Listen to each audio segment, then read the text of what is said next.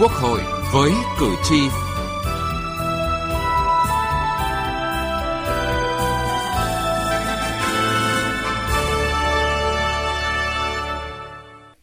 Xin kính chào quý vị và các bạn. Thưa quý vị và các bạn, để đảm bảo thực hiện tốt hội nghị hiệp thương lần thứ ba dân chủ đúng quy định pháp luật về bầu cử, sau hội nghị hiệp thương lần 2, hiện nay Ủy ban Mặt trận Tổ quốc Việt Nam, các địa phương đang phối hợp với các cơ quan, tổ chức liên quan tổ chức hội nghị lấy ý kiến nhận xét và tín nhiệm của cử tri nơi cư trú đối với các ứng cử viên, đại biểu Quốc hội khóa 15 và đại biểu Hội đồng Nhân dân các cấp nhiệm kỳ 2021-2026. Việc tổ chức lấy ý kiến cử tri đối với các ứng cử viên là rất quan trọng để lựa chọn người đủ tiêu chuẩn và thực sự tiêu biểu. Chương trình Quốc hội với cử tri hôm nay đề cập nội dung này.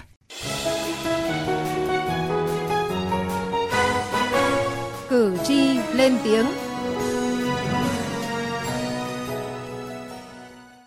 Thưa quý vị và các bạn, để đảm bảo việc tổ chức hội nghị lấy ý kiến nhận xét và tín nhiệm của cử tri nơi cư trú đối với các ứng cử viên đại biểu Quốc hội khóa 15 và đại biểu Hội đồng Nhân dân các cấp nhiệm kỳ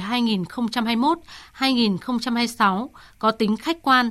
Ủy ban Trung ương Mặt trận Tổ quốc Việt Nam đã yêu cầu mặt trận các cấp lập kế hoạch với những hoạt động cụ thể để tạo điều kiện thuận lợi nhất cho người ứng cử đại biểu Quốc hội và đại biểu Hội đồng Nhân dân về khu dân cư, lắng nghe ý kiến nhận xét của cử tri nơi cư trú.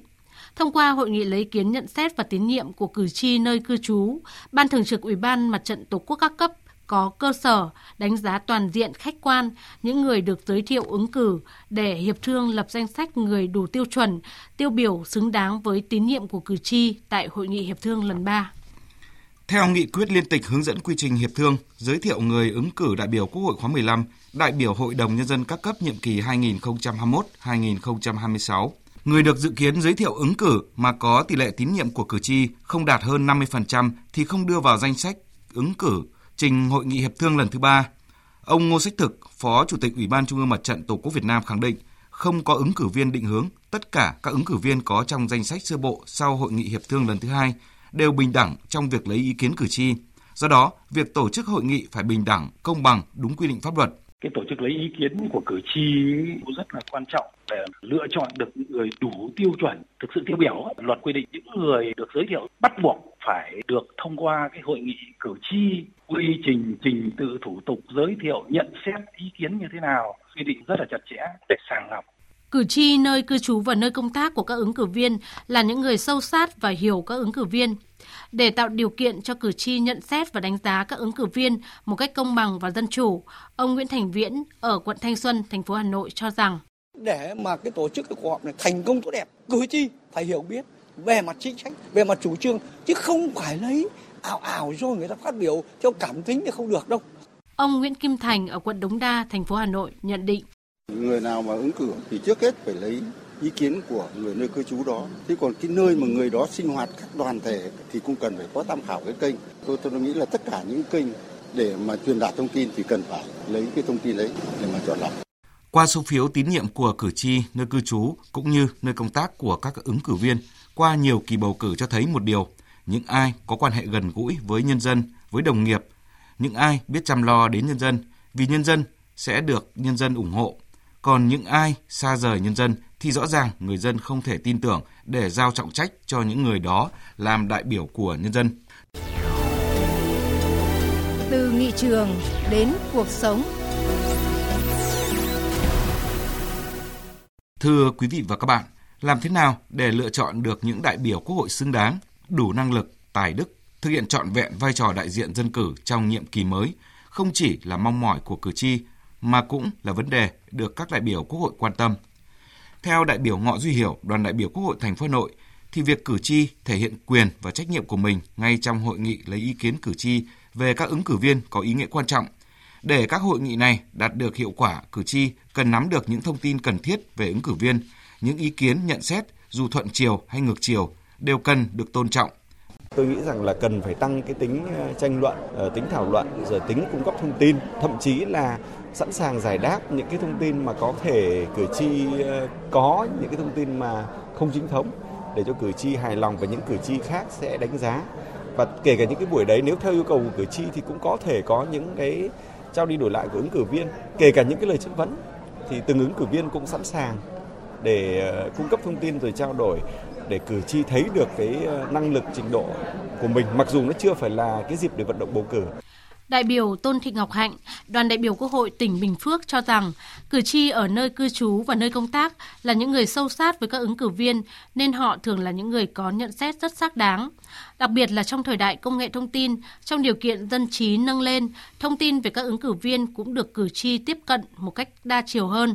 Theo đại biểu Tôn Thị Ngọc Hạnh, để tránh tình trạng cử tri cảm tính khi nhận xét về các ứng cử viên, công tác tuyên truyền cần được lưu tâm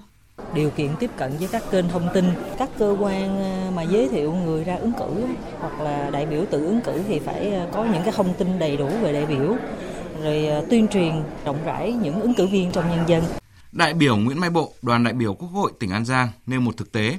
cử tri ở thành thị thường ít có sự quan tâm sâu sát lẫn nhau, còn cử tri ở nông thôn lại nặng yếu tố dòng họ gia đình.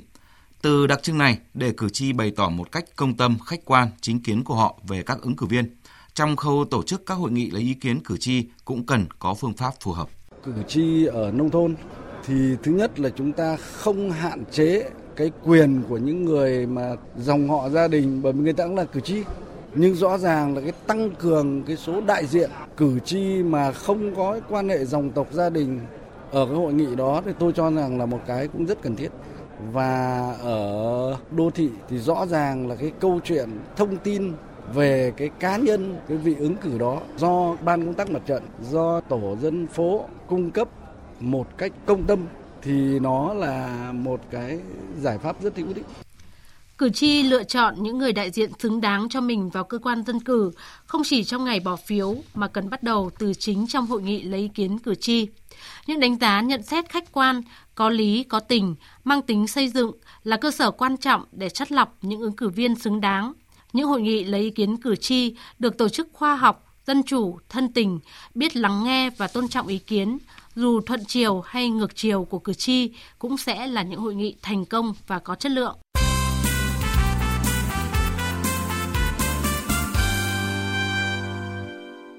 Thưa quý vị và các bạn, trong từng quy trình bầu cử, việc tuyên truyền để cử tri và nhân dân hiểu rõ quyền, trách nhiệm của mình trong việc lựa chọn những đại diện cho mình vào cơ quan dân cử – là hoạt động đặc biệt quan trọng.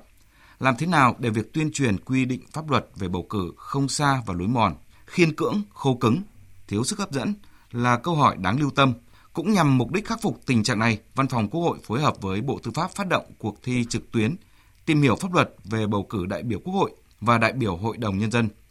Về nội dung này, phóng viên Đài Tiếng Nói Việt Nam phỏng vấn bà Ngô Quỳnh Hoa, Phó Vụ trưởng Vụ Phổ biến Giáo dục Pháp luật Bộ Tư pháp. Mời quý vị và các bạn cùng nghe. Vâng thưa bà, từ thực tiễn tuyên truyền về bầu cử đại biểu Quốc hội, đại biểu Hội đồng Nhân dân các cấp thì cho thấy là nhận thức và mối quan tâm của cử tri đối với sự kiện chính trị quan trọng này như thế nào và tập trung vào những vấn đề gì ạ? Vâng, bầu cử là một sự kiện rất là quan trọng trong cái đời sống chính trị pháp lý của đất nước và nó thể hiện quyền chính trị cơ bản của công dân. Thời gian qua thì à, chúng ta thấy rằng là các cái cuộc bầu cử đại biểu Quốc hội và đại biểu Hội đồng Nhân dân tỷ lệ cử tri đi bỏ phiếu rất cao, à, chiếm trên 99%. Và kết quả này cho thấy rằng ờ, nhận thức của người dân về quyền bầu cử, quyền chính trị cơ bản của công dân là đã được nâng cao. Và một trong những cái vấn đề cử tri và nhân dân đặc biệt quan tâm là nhân sự ứng cử vào đại biểu Quốc hội khóa 15 và đại biểu Hội đồng Nhân dân các cấp nhiệm kỳ 2021-2026 và mong muốn cuộc bầu cử được tiến hành đúng pháp luật, dân chủ, bình đẳng và thành công tốt đẹp và người dân cũng mong muốn đại biểu được bầu vào quốc hội và hội đồng nhân dân phải là những người có đức, có tài, quyết liệt trong hành động và tất cả vì lợi ích của nhân dân, của dân tộc và sự phát triển phồn vinh thịnh vượng của đất nước. Vâng, để lựa chọn được những người đại diện xứng đáng cho mình, những thông tin về ứng cử viên và pháp luật về bầu cử phải tuyên truyền đến cử tri. À, tuy nhiên là những quy định của luật thì nhiều khi rất là khô cứng, khó hiểu và thiếu hấp dẫn. À, điều này đặt ra yêu cầu gì trong công tác tuyên truyền về bầu cử thưa bà? Vâng, công tác uh, tuyên truyền ờ, về bầu cử là một cái nhiệm vụ chính trị mà Đảng và Nhà nước ta hết sức là chú trọng và xác định được cái vai trò đó và thực hiện cái trách nhiệm của mình thì ban tuyên giáo trung ương cũng đã ban hành cái hướng dẫn ờ, số 619 hướng dẫn của ban tuyên giáo trung ương tuyên truyền ờ, về cuộc bầu cử đại biểu Quốc hội khóa 15 và đại biểu Hội đồng nhân dân các cấp nhiệm kỳ 2021 2026 và trong đó xác định các cái yêu cầu của các công tác tuyên truyền bầu cử. Thứ nhất, đó là phải đúng cái sự chỉ đạo, định hướng chính trị tư tưởng của Đảng và Hội đồng bầu cử quốc gia bảo đảm làm thế nào đó để cuộc bầu cử diễn ra được chất lượng, hiệu quả, tiết kiệm, không hình thức và tạo được một không khí phấn khởi trong nhân dân gắn với triển khai thực hiện các cái nhiệm vụ của đất nước, của bộ ngành địa phương, của đơn vị và nghị quyết đại hội đảng bộ các cấp, nghị quyết đại hội à, đại biểu toàn quốc lần thứ 13 của Đảng.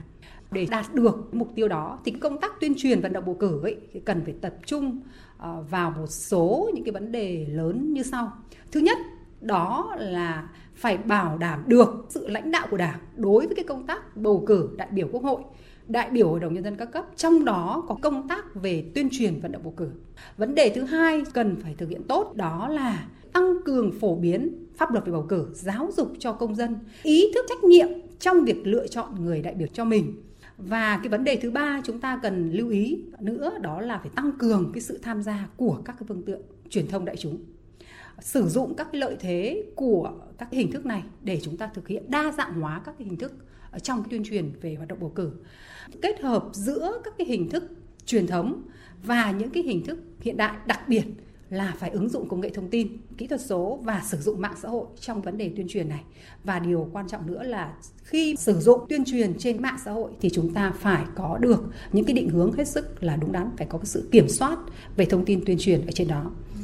và tuyên truyền phương tiện thông tin đại chúng thì chúng ta lưu ý rằng phải có cái sự phù hợp về mặt nội dung, về mặt đối tượng và mặt vùng miền. Đó là một trong những nguyên tắc tạo nên sự thành công của công tác phổ biến giáo dục pháp luật. Cái vấn đề thứ tư trong cái công tác tuyên truyền đó là phải tạo ra được các cái diễn đàn cho các ứng cử viên có cái cơ hội để khẳng định mình, để thể hiện được vai trò mà họ sẽ làm cho người dân hiểu được, có được một cái niềm tin, có được một cái tình cảm để người ta có thể uh, thể hiện cái ý chí của mình thông qua cái lá phiếu và thứ năm là trong công tác tuyên truyền mà cũng một vấn đề hết sức quan trọng, đó là đấu tranh phản bác lại các cái luận điệu xuyên tạc sai trái thù địch, lợi dụng bầu cử để kích động, gây rối và chia rẽ của các thế lực thù địch. Và cái điều này đang đặt lên một cái vai trò rất lớn trong thực hiện trách nhiệm của các phương tiện truyền thông cũng như là các cái chủ thể thực hiện công tác tuyên truyền về luật bầu cử. Và ngoài ra thì cái tài liệu tuyên truyền cũng hết sức quan trọng, phải có bộ tài liệu chuẩn đăng tải lên trên các cái phương tiện thông tin đại chúng, đăng tải lên trên các cổng trang thông tin điện tử. Ờ, để các bộ ngành địa phương người dân người ta có thể download về để sử dụng hoặc nếu như chúng ta có kinh phí chúng ta có thể in những cái quyền tài liệu đó mà cấp phát được đến tận cơ sở là một điều rất tốt. Thưa bà là theo tổng kết cuộc bầu cử đại biểu Quốc hội khóa 14 và đại biểu Hội đồng Nhân dân nhiệm kỳ 2016-2021 thì có 98,7% cử tri đi bỏ phiếu. À, vậy nhưng tỷ lệ đi bầu hộ, bầu thay vẫn là không ít. Tại sao vậy và làm thế nào để mà hạn chế được tình trạng này thưa bà? Vâng, theo luật bầu cử đại biểu Quốc hội thì việc bầu cử thì được tiến hành theo cái nguyên tắc là trực tiếp. Cử tri phải à, tự mình đi bầu, à, trực tiếp viết vào phiếu bầu và bỏ phiếu vào hòm phiếu. Cử tri không được bầu bằng cách gửi thư hoặc nhờ người khác bầu thay. Tuy nhiên, luật bầu cử đại biểu Quốc hội cũng có những quy định tạo điều kiện cho những cử tri do ốm đau, già yếu, tàn tật không thể đến à, phòng bỏ phiếu, không thể tự viết phiếu bầu hoặc không thể tự mình bỏ phiếu vào hòm phiếu thì được phép nhờ người khác thực hiện thay. Đó là quy định của pháp luật. À, tuy nhiên thì à, trên thực tế vẫn có những cái tỷ lệ đi bầu hộ và một số người thì à, bỏ phiếu cho rất là nhiều người. Mặc dù là chỉ chiếm tỷ lệ rất nhỏ nhưng điều này cũng làm ảnh hưởng đến cái chất lượng của cuộc bầu cử. Và nguyên nhân là do một bộ phận cử tri chưa nhận thức được hết cái vai trò và ý nghĩa của cái việc tham gia bầu cử cũng như một phần là do ảnh hưởng từ truyền thống gắn bó của gia đình người Việt là vợ chồng con cái thì thường đồng thuận chung một quan điểm nên là dẫn tới cũng ờ, có một cái, cái, cái việc đó là một người trong gia đình thì đại diện ờ, đi ờ, bỏ phiếu cho toàn bộ các thành viên trong gia đình để khắc phục cái tình trạng bầu cử hộ, bầu cử thay thì cần phải nâng cao nhận thức của người dân về bầu cử. Và việc trực tiếp đi bỏ phiếu không chỉ là quyền mà còn thể hiện cái trách nhiệm À, công dân của mình à, đối với nhà nước để lựa chọn ra những cái đại biểu thực sự là tiêu biểu và xứng đáng đại diện cho ý chí và nguyện vọng à, và được thực hiện được cái quyền làm chủ của nhân dân trong quốc hội và hội đồng nhân dân các cấp. Và để làm được cái điều đó cần phải phát huy tốt hơn nữa cái vai trò của công tác tuyên truyền. À, vận động bầu cử như tôi cũng đã nói ở trên bên cạnh đó thì trong những cái quy định ấy, thì cũng cần bổ sung cái quy định mà xử lý đối với cử tri mà không thực hiện quyền bầu cử và có những cái hành vi mà bầu hộ bầu thay vận động bầu cử tại phòng bỏ phiếu mà trái với quy định pháp luật Vậy thì Bộ Tư pháp với vai trò của mình thì đã đang và sẽ tập trung vào những hoạt động nào để mà nâng cao ý thức và trách nhiệm của cử tri về quyền và nghĩa vụ trong bầu cử ạ? Để thực hiện cái công tác tuyên truyền về bầu cử thì Bộ Tư pháp cũng đã đưa cái nội dung tuyên truyền phổ biến các quy định của pháp luật à, phục vụ bầu cử đại biểu Quốc hội khóa 15 và đại biểu Hội đồng nhân dân các cấp nhiệm kỳ 2021-2026 là một trong những cái nội dung trọng tâm cần tuyên truyền và điều đó chúng tôi đã đưa vào trong cái kế hoạch công tác phổ biến giáo dục pháp luật năm 2021 để định hướng cho các bộ ngành địa phương trong toàn quốc triển khai một cách thống nhất và đồng bộ. Đặc biệt là ngày 8 tháng 3 năm 2021 thì Bộ Tư pháp cũng đã ban hành cái kế hoạch số 609 về việc tổ chức cuộc thi trực tuyến năm 2021 với cái tên gọi là tìm hiểu pháp luật về bầu cử đại biểu Quốc hội và đại biểu Hội đồng nhân dân. Sự phối hợp giữa Bộ Tư pháp và Văn phòng Quốc hội trong việc tổ chức cuộc thi để nhằm phổ biến và nâng cao cái hiểu biết về pháp luật, mục đích ý nghĩa cũng như là tầm quan trọng của cuộc bầu cử và qua đó chúng tôi cũng đẩy mạnh ứng dụng công nghệ thông tin trong cái công tác phổ biến giáo dục pháp luật để tạo được cái sự lan tỏa lớn để thu hút à, người dân tham gia và đồng thời cũng thể hiện được cái sự đổi mới, sáng tạo trong cái vấn đề mà đa dạng hóa à, các cái hình thức phổ biến giáo dục pháp luật để góp phần thu hút và khuyến khích được các tầng lớp nhân dân hưởng ứng tham gia bầu cử. Thì đối tượng tham gia của cuộc thi gồm công dân Việt Nam ở trong nước à, và công dân Việt Nam ở nước ngoài. Và nội dung cuộc thi thì các quy định về luật bầu cử đại biểu Quốc hội, à, đại biểu Hội đồng Nhân dân năm 2015, một số cái quy định của hiến pháp, luật tổ chức quốc hội, luật tổ chức chính quyền địa phương về bầu cử đại biểu quốc hội và đại biểu hội đồng nhân dân. Và hình thức thi thì chúng ta có thể à, tham gia cuộc thi à, theo cái hình thức là trực tuyến. Thí sinh tham gia đăng ký dự thi trực tiếp tại địa chỉ website https gạch chéo thi tìm hiểu pháp luật moz gov vn hoặc truy cập chuyên mục cuộc thi trực tuyến tìm hiểu pháp luật về bầu cử đại biểu quốc hội và đại biểu hội đồng nhân dân trên cổng thông tin điện tử quốc hội cổng thông tin điện tử bộ tư pháp trang thông tin điện tử của hội đồng bầu cử quốc gia trang thông tin điện tử về phổ biến giáo dục pháp luật, trang thông tin điện tử truyền hình Quốc hội Việt Nam, báo điện tử Đại biểu Nhân dân và báo pháp luật Việt Nam điện tử để tham gia cuộc thi. Thời gian cuộc thi sẽ được tổ chức trong vòng 30 ngày và bắt đầu từ 0 giờ ngày mùng 1 tháng 4 năm 2021 đến 24 giờ ngày 30 tháng 4 năm 2021. Và chúng tôi cũng hy vọng rằng người dân khi biết được những thông tin này thì cũng tích cực hưởng ứng tham gia cuộc thi để đóng góp một cái phần nhỏ của mình với những sự thành ờ, công chung trong cái sự kiện chính trị pháp lý đặc biệt quan trọng này. Vâng, xin trân trọng cảm ơn bà. Quý vị và các bạn thân mến, những thông tin về cuộc thi trực tuyến tìm hiểu pháp luật về bầu cử đại biểu Quốc hội và đại biểu Hội đồng Nhân dân đã kết thúc chương trình Quốc hội với cử tri hôm nay. Cảm ơn quý vị và các bạn đã quan tâm theo dõi.